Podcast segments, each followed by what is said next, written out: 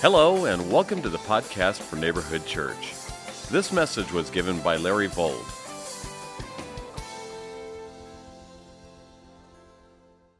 Let's find our Bibles and our sermon outline there, and let's open our Bibles to the book of 1 Peter, please. 1 Peter chapter 2.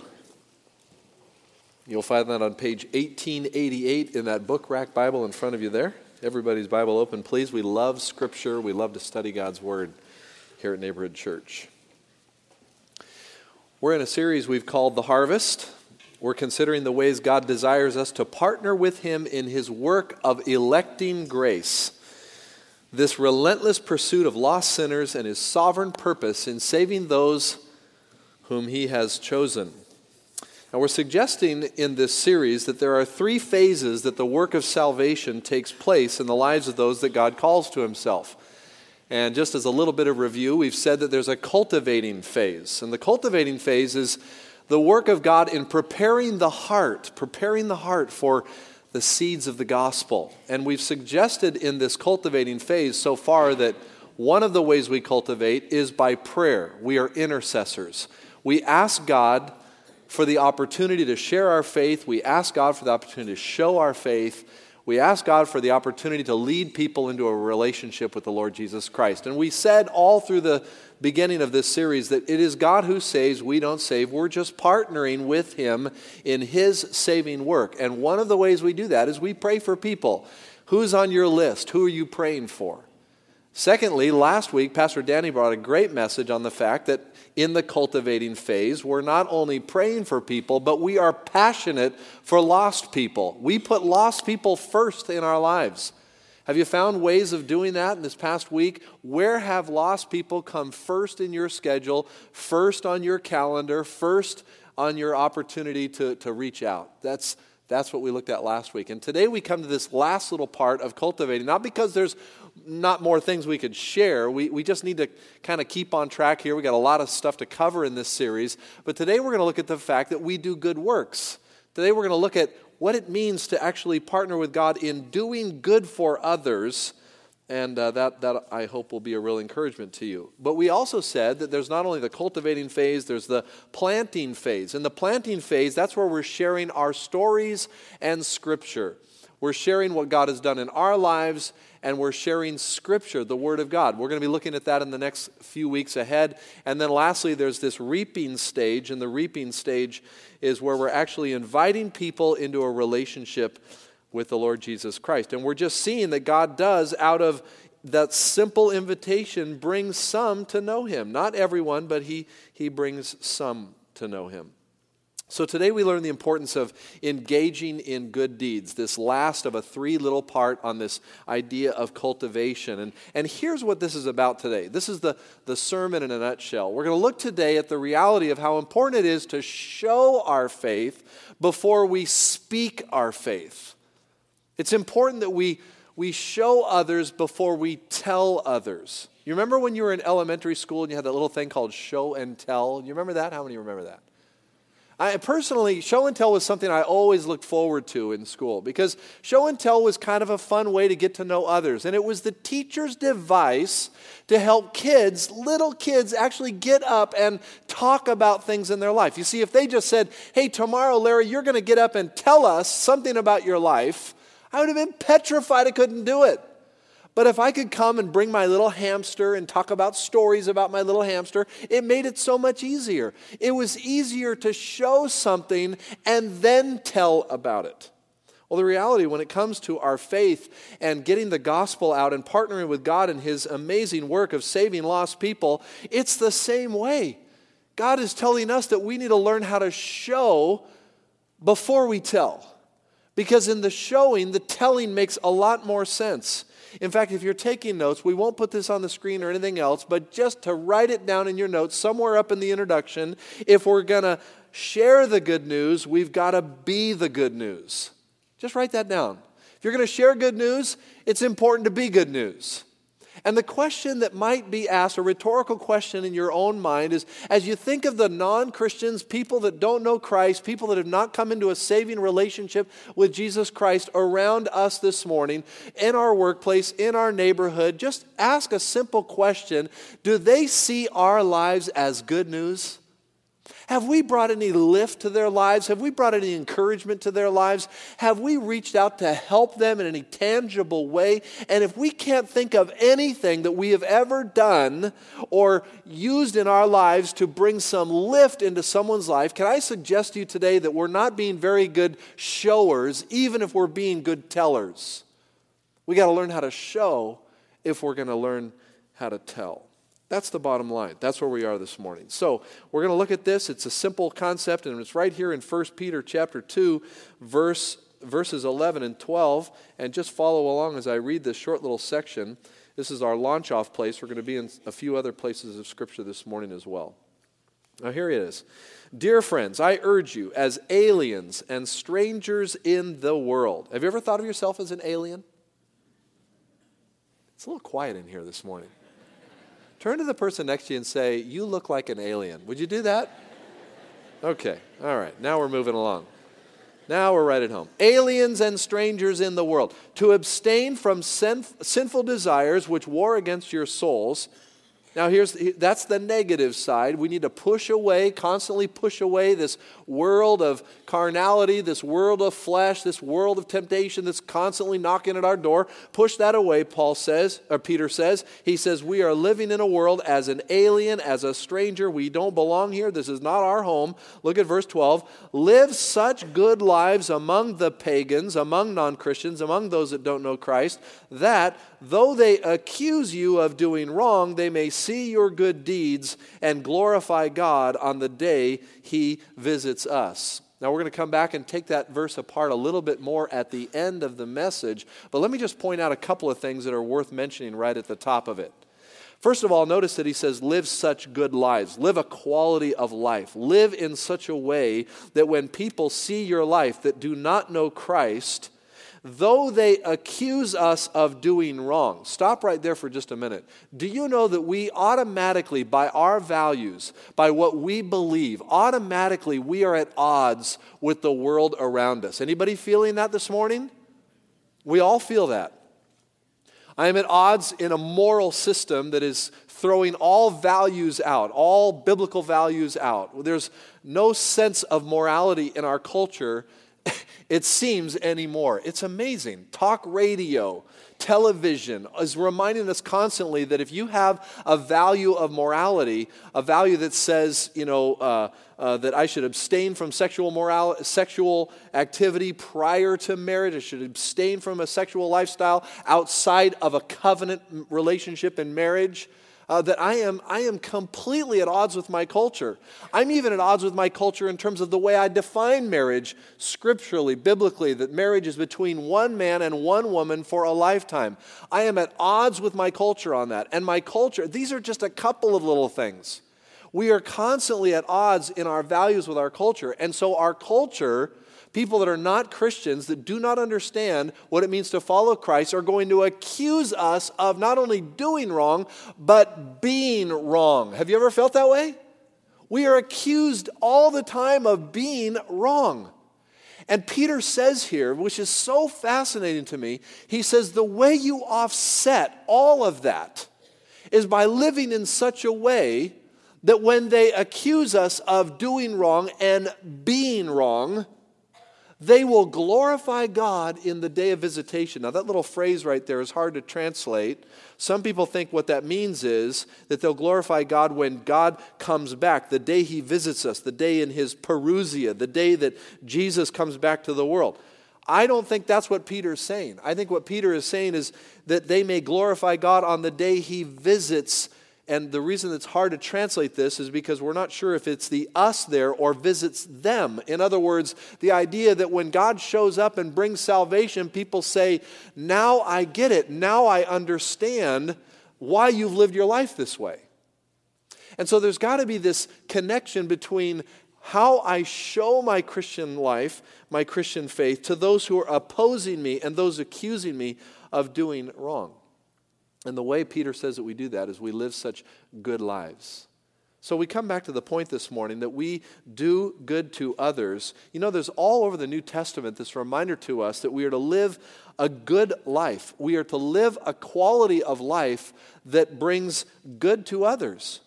In fact, in the book of Titus, and we studied the whole book of Titus not too long ago, we have it on our archives. You can go verse by verse through this book. And seven times in that book, there's a reference to the way Christians ought to be living in terms of doing good for others. Chapter 1, verse 8, elders are to do good for others. This is Titus chapter 1, verse 8. In chapter 2, verse 7, young men are to be known for doing what is good. In chapter 2, verse 14, all believers are to be known to be to being eager to do what is good.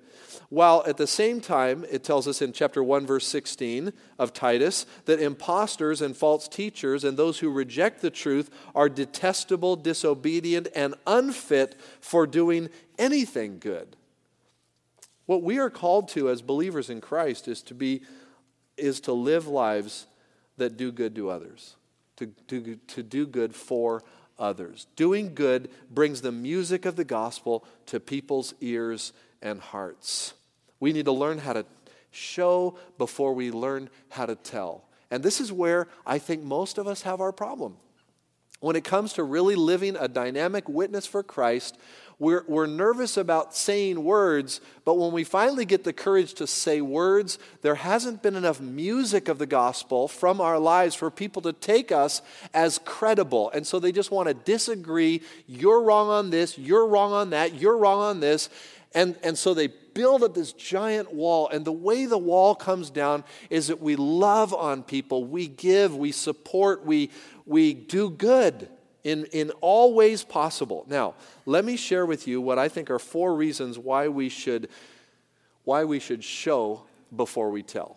All right? Four reasons why we should show before we tell. Number one is because our good deeds help identify us as true followers of Christ.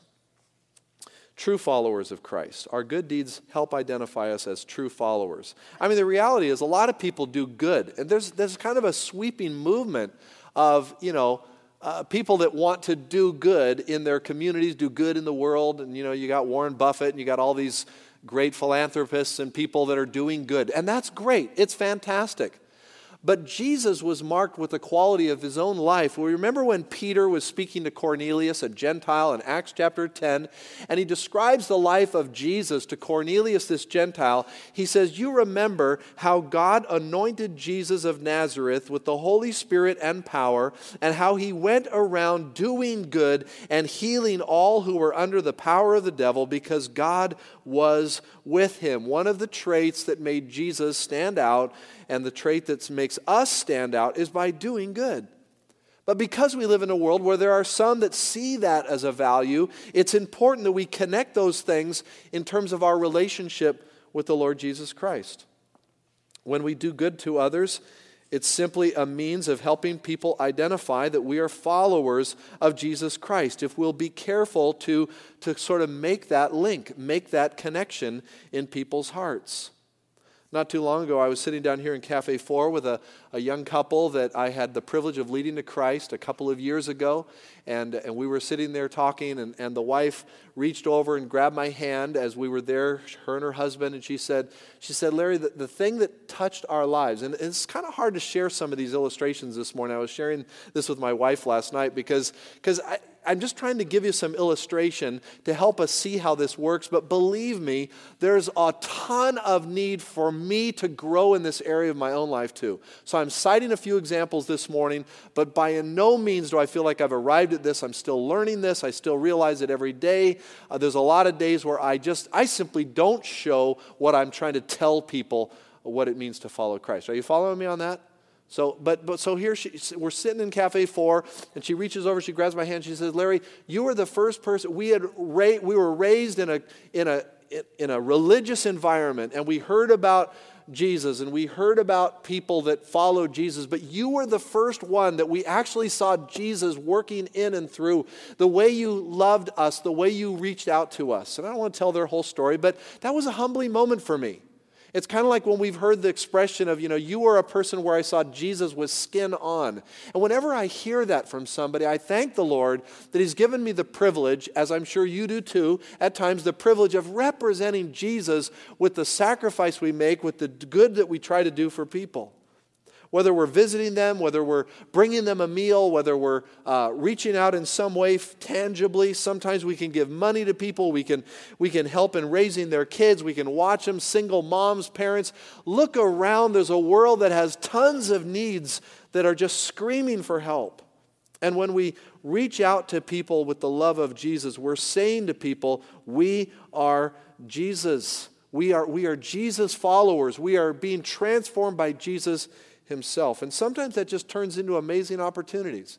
I remember once I was flying to Seattle and and uh, got, sat next to a man on the plane and we were talking all the way up there and just kind of opened up our lives to each other and, and we got to the airport and we landed and i said well you know nice to meet you and uh, you got a ride he lived on whidbey island which is near seattle and he says well, I think so, but let me call. And he called. He couldn't get a hold of anybody. And he was a little bit stranded. I said, Hey, I'm renting a car.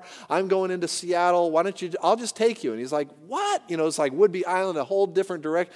No problem. So we get, uh, he's fine. That's great. So he comes along with me. We just kept opening up, sharing our lives. I drive him right to his house. He goes, You want to come in for a minute, have a cup of coffee? I said, Sure, I'm in no hurry. So we come in inside talking, just like we're like buddies. We just flying from Oakland to Seattle, and now I got this buddy in my life, and I'm just talking with him, sharing with him, bring him to his house. And at the end of the conversation, he started open up all kinds of stuff was going on in his life. Tough marriage, a tough job situation, wasn't sure he's going to have a job situation, just opening up, opening up. And he said at the end of this whole thing, he said, Man, I, you know, I, I need what you've got. I need a relationship with God. I said, well, let's just do that, right? Just prayed right in his living room, had wonderful opportunity to stay in touch with that man for a couple of years afterwards, lost track, don't know where he is right now. But thank God for just a little moment. Sometimes a little tangible, mm, can I help you with this, opens up a huge opportunity. And you know, God works in our lives when we just let Him. So we look around and we say, God, where does this need to happen in my own life? And here's this is why this identifies us with Christ. It's because when we are selfless, we are, we are never more like Christ than we, when we are truly selfless. Remember in, in Philippians chapter 2, verses 3 through 5. Uh, you remember Paul says, don't, don't look only for your own interests, but look also for the interests of others. You know, don't think of yourself as more highly than, than others, but look out for the needs of others. Have this attitude which was in Christ Jesus. And you remember he goes on, who, although being in the form of, of man, although being God, did not regard himself equality with God, but took on the nature of a servant. And this is what Jesus was, and this is what we become when we are becoming servants to others. Another compelling reason for doing good for others, not only does it identify us with Jesus, but secondly, our good deeds are a direct application of the second greatest command in Scripture. This just gives us an opportunity to practice what Jesus said when he said, This is the first great commandment to love God with all your heart, soul, strength, and mind. And the second is like it love your neighbor as yourself. Matthew 22, 39. You remember in Luke's account of that passage, Luke chapter 10, when Luke records that Jesus said the same thing to this young man. This young man said, wanting to justify himself, he said, And who is my neighbor? You remember that. And so Jesus follows the statement with the story of the Good Samaritan, the man who went out of his way to help someone whose need he could meet. And the Samaritan proved to be the neighbor that Jesus wanted this young man to see. Now, when it comes to doing good for others, a few principles can be applied from this story and the question of who is our neighbors, because we need to think about that too. Jesus said the greatest command is to love God with your heart, soul, strength, and mind, and love your neighbor as yourself. So it should be, the question should come to our minds too who is our neighbor? And I'm going to suggest a couple things here that you might want to think about. And we've said this first one before, and maybe you've remembered it. What if your neighbor was your neighbor? That's just start right there. What if the people that lived on your street were actually your neighbors? Hello, guess what? They are. They are your neighbor. And Jesus said we should be we should love our neighbor as ourself. Our neighbor might be someone that is in immediate proximity to us. Who better to practice being our neighbors than our neighbors? Think about this. But neighbors are not always easy to love. We, we sometimes don't want closeness or intimacy with those that are in close proximity to us. You know, we, we love our automatic garage door openers. Or we can just drive into our little suburban neighborhoods and drive into the garage, and the garage door can come down, and we're just sequestered. We're alone. There's nobody around us. We close the world out. That's, why, that's because when neighbors come around us, come different interests, different preferences, different hobbies, different musical tastes, different food choices, different dress, different hours, different landscape preferences or no landscape preferences, or different parking patterns, or different, uh, different and numbers of kinds of friends. Are you following me on this? And so we, we sometimes, with people who are in proximity to us, we sort of push them away and we don't really want to do anything with them. But you see, neighbors might be our neighbors. And Jesus said we should love our neighbor as ourself which means if we have a difficult neighbor, and by the way, we've said this before too, if you can't think of a difficult neighbor, maybe you're the difficult neighbor. Where and how have you shown love to your neighbors? Just question. Just think about it right here. Where and how have you shown love to those who are in immediate proximity to you, people that see you drive in and see you drive out every day of your life. Do you ever go over and knock at the door? Here's some cookies I made.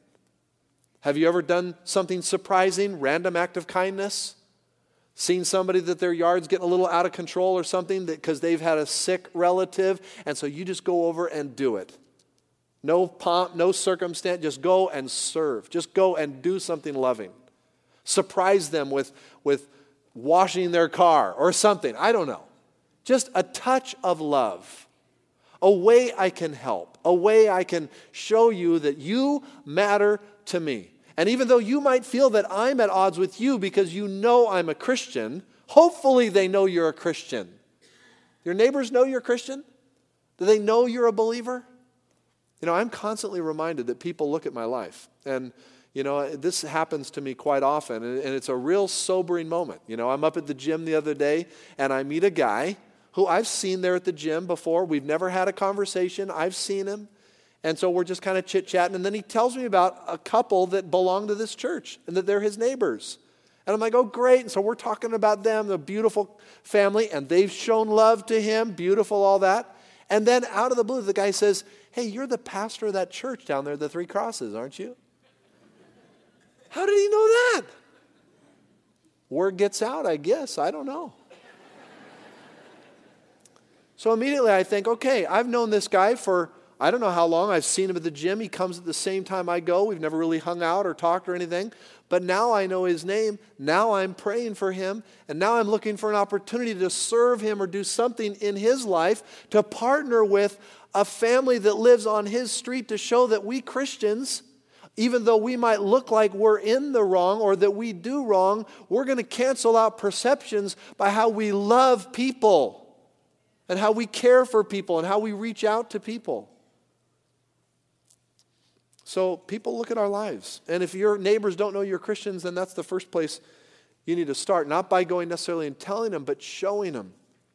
Secondly, your neighbor might just be someone that knows uh, that, that you see a need that you can meet, that you can do something about.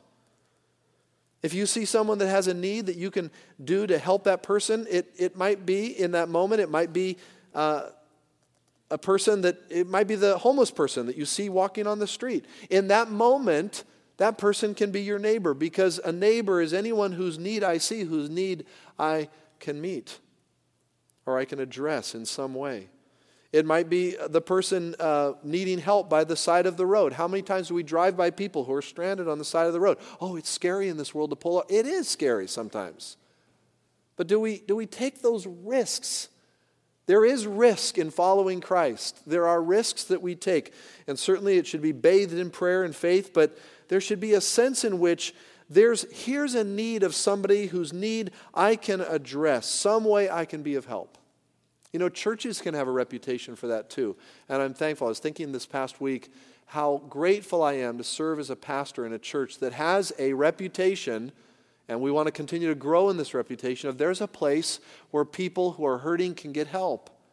And I told you last Sunday about this young family, this young 36 year old woman who died of a brain aneurysm suddenly. She's the wife of a, of a firefighter in Alameda County Fire. And we we hosted the service for that family up here on Thursday. And some of you, I saw some of you, you came. You came as intercessors, you were praying. Some of you came and helped in the kitchen, or you just came up to serve. And there, this whole auditorium was full this past Thursday morning with a family that was in deep and enormous and unceasing grief in their hearts. But there's, this place became a place of refuge, it became a place of love and reaching out, and we it was just amazing. And oh, I don't know, two, three hundred firefighters that were here that once again were reminded that this is a place where we serve, we serve our community. And the, the father of this dear young lady called me on Friday and just with tears in his eyes said, I, I can't put into words how loved we felt, how comforted we felt. And I'm meeting with that man this week. He says, I, I just got to come and talk to you. I, I'm looking forward to that meeting.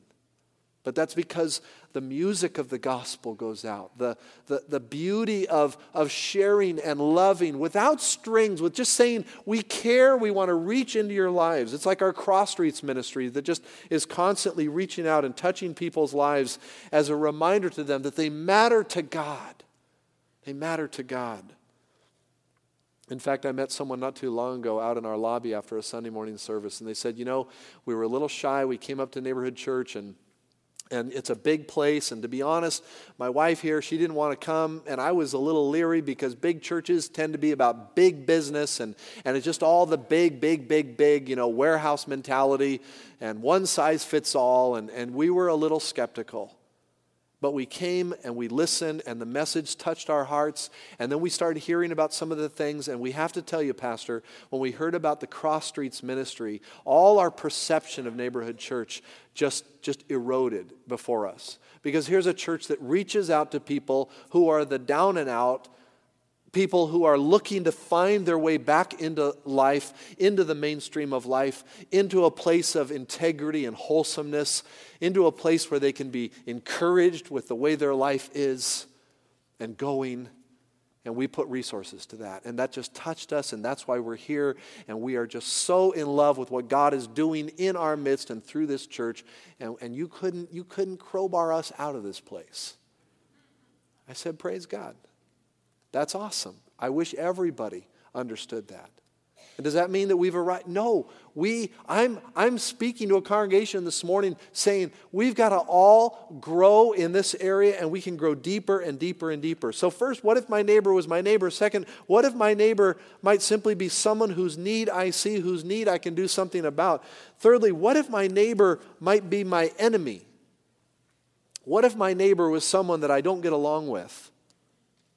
In fact, if we want to be precise with the parable of the Good Samaritan, the teaching of this parable is often missed to us. The teaching and the principle of the parable is not the neighbor is not the guy who is in need. The neighbor, Jesus says, is the guy that stopped to help the guy in need. That's the neighbor. And Jesus told the story to illustrate that while the priest and the Levite would go by the guy that had an obvious need, the Samaritan stopped. And the Samaritan was the least likely candidate to do anything for this guy. This guy being a Jew.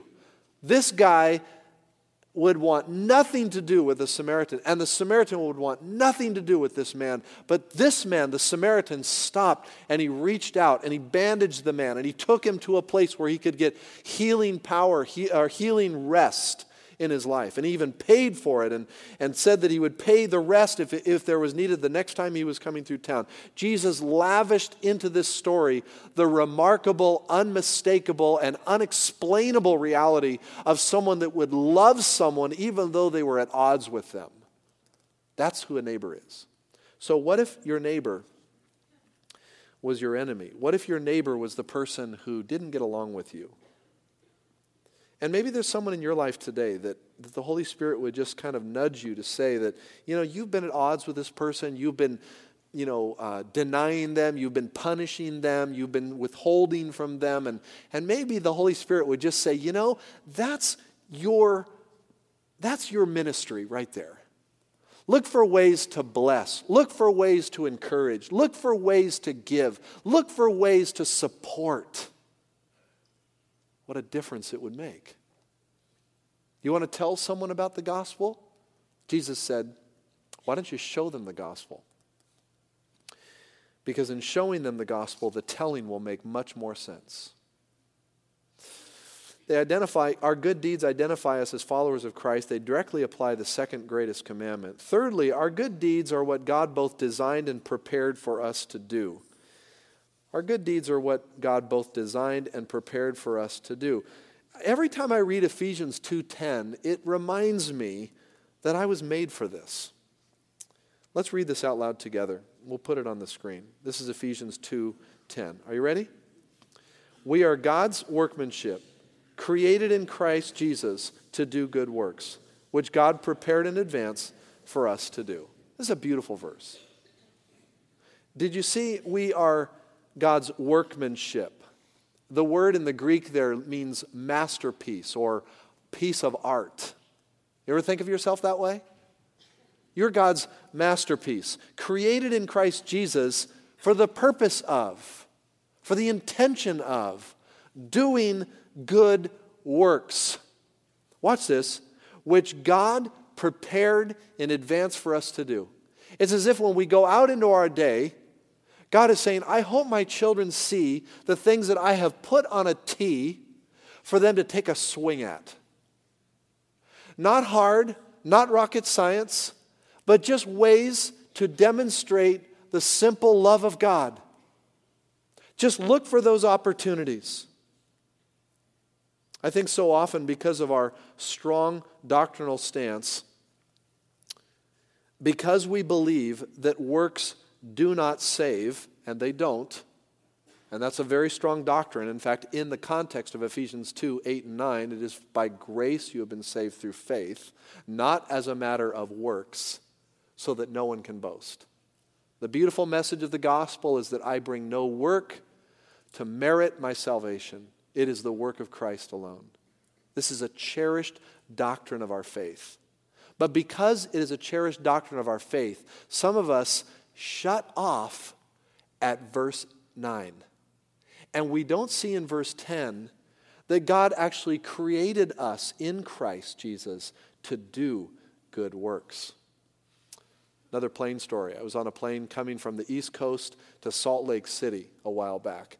And I was sitting next to a gentleman, was a wonderful young, young man, uh, just had a great conversation. And I sort of suspected maybe that he had a religious background, so we started walking down that road a little bit. Come to find out, he was uh, in the Mormon church, the Church of, of Jesus Christ Latter day Saints. And he was actually, the more we talked, I learned that he was sort of a, an up, upper leadership guy in, in, the, in that church. And we talked, and, and I had a feeling because we were flying into Salt Lake, there might have been others of that faith persuasion. And the more we talked, the more I discovered that was true because conversations around us stopped and tuned into us. and I confessed to him that I was a pastor in a local church, and we opened up a pretty uh, uh engaging dialogue about the differences of what we believe as Christ followers and what the Church of the Latter day Saints believe. And he said to me something that I will never forget. He looked at me with a passion in his eyes and he said, The problem with you so called Christians is he says, You guys don't believe that works are important.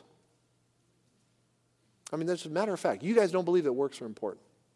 And I'm thinking, wow, what a violation. I think works are really important. And so I let him just continue to vent. And he said, You know, every Christian I meet, it's we're saved by grace. And, and so works don't matter. And so I see people in my neighborhood, and he's talking about Christians, people in my neighborhood, people that call themselves followers of Jesus Christ who are not Latter day Saints.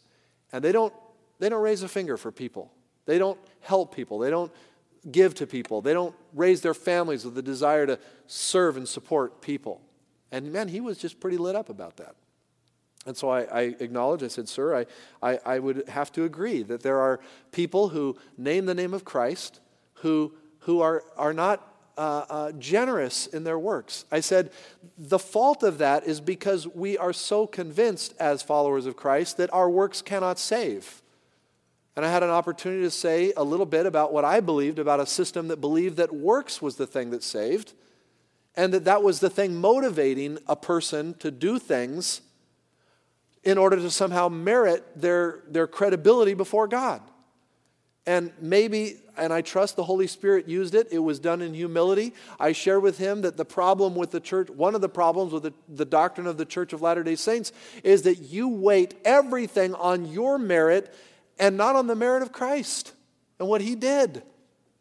And whether God used that, is, I don't know. Maybe God wanted someone else to hear that. Maybe God just wanted me to be reminded that sometimes the perception of people outside our faith tradition that believes that, that grace is what saves us and grace alone is that we take such a casual view of works that what we are perceived as in our community is that works don't matter. We don't have to be good. Jesus was good for us. And that is a misnomer, and I think some of us this morning need a, a little tweak in our view. Because right here in Ephesians 2:10, Paul makes it crystal clear that Jesus created us. We were created in Christ Jesus to do good works. So our works follow true salvation. They don't make true salvation. Is that clear with everybody? Our works follow. Our works should be the result of a genuine faith in Jesus, should be a life filled with good works. We should be so zealous, we should be putting our Mormon friends to shame with the works of our lives. Not because we're trying to earn merit to God, but because we believe that Christ made us for it. We are living in our skin. We are in a place where we're in the sweet spot when we're doing good for others because this is what God made us to do. We do good works that he prepared in advance. So, and I love that little phrase that he prepared in advance for us to do. You know, God's already prepared some things. All we need to do is discover them. So there's all kinds of places at your work, in your neighborhood. Just look around. Ask the Holy Spirit, Lord, show me some places where I can put some loving touch and do some good for you. And you'll have no trouble seeing those things. The question will be whether you'll do anything about it. Whether you'll take that risk, whether you'll knock on that door. Hey, I recognized a need. Can I help? Can I offer some help? Can I bring some support? Or just do it and say, use it if you want to. I'm touched by people in our church who just have that beautiful gift of showing up and, and giving support and loving on people and doing things that are not asked of them to do, but they just do it because they want to be a witness for Christ. And it just blesses my heart and it blesses the testimony of this church because this is what God made us to be. So try to, try to go out into every day with this kind of mindset. Like 1 John 3:18 says, "Dear children, let us not love with words or tongue, but with actions and in truth." And lastly, the fourth reason why we should show before we tell is because our good deeds lay the groundwork for the good words of the gospel. Our good deeds lay the, good, the groundwork for the good words of the gospel. Remember in Matthew 5 16, Jesus said, we'll put it on the screen, you remember this. He said, In the same way, let your light shine before men, that they may see your good deeds and praise your Father in heaven. Our good deeds, Jesus says, is what lays the groundwork, that they might see your good deeds. Remember at the start of the sermon we quoted 1 Peter 2:12. Live such good lives among the pagans that though they accuse you of doing wrong, they may see your good deeds. This is the same language. Peter's using the same language as Jesus. Because people that we try to reach with the gospel are going to find fault among us because they don't want to bow their heart to a sovereign God that wants to lay claim on every part of their lives. And so they're going to accuse us wrongly, and they're going to just accuse us blindly because they don't want this Jesus. The reality is, however, is that when they see the love of Jesus, this is what God uses to draw those whom He's calling to salvation to Himself. We forget this. This is the music of the gospel. This is in John 6 44 when, when Jesus says, No one can come to the Father lest the Father draw him. It comes, the drawing happens as we love people, as we do good works, as we share our lives, as we bring the music of the gospel to people's hearts. And so I, I, just challenge our congregation this morning think about the ways we can serve. Think about the ways we can serve in our community. I mean, I mean, we can do things as simple as giving blood. We can work at a soup kitchen. We can volunteer time at a food bank. We can support ministries like Cross Streets.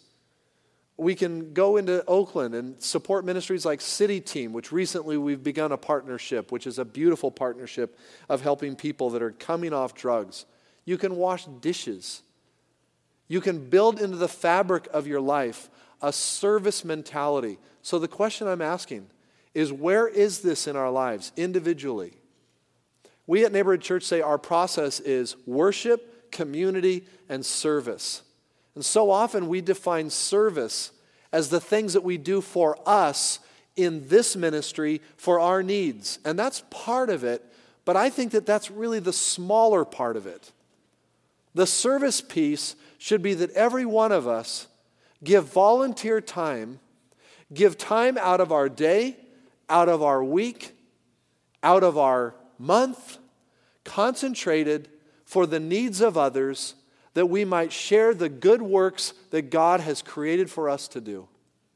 And just what would happen if in this community of faith, we all were dispatched with a mindset of, I'm going to make a difference in my neighborhood, I'm going to make a difference in my community, because I'm going to give my time to something outside of my interest for the good of somebody else.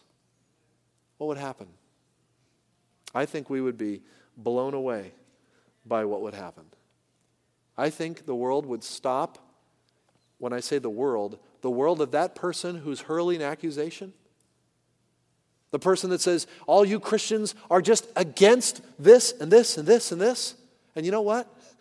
We're going to still be against a lot of stuff. But we will turn the impression when we say, and yet I will love you and meet the need that you have in your life that I can address right now, what would happen? Can we pray together this morning that God would give us not just eyes to see, but a will to respond to the needs we see around us? Pray for your pastor this way. Pray for our pastoral staff. Pray for every person that's sitting around you. And there may be somebody here right now that has come to this service that realizes, wow, all of a sudden I get it. This person that's been loving me, this person that's been reaching out to me, this person that's been giving something for me to be able to get my life back on track or to, at this particular moment in my life. That was Jesus coming to me.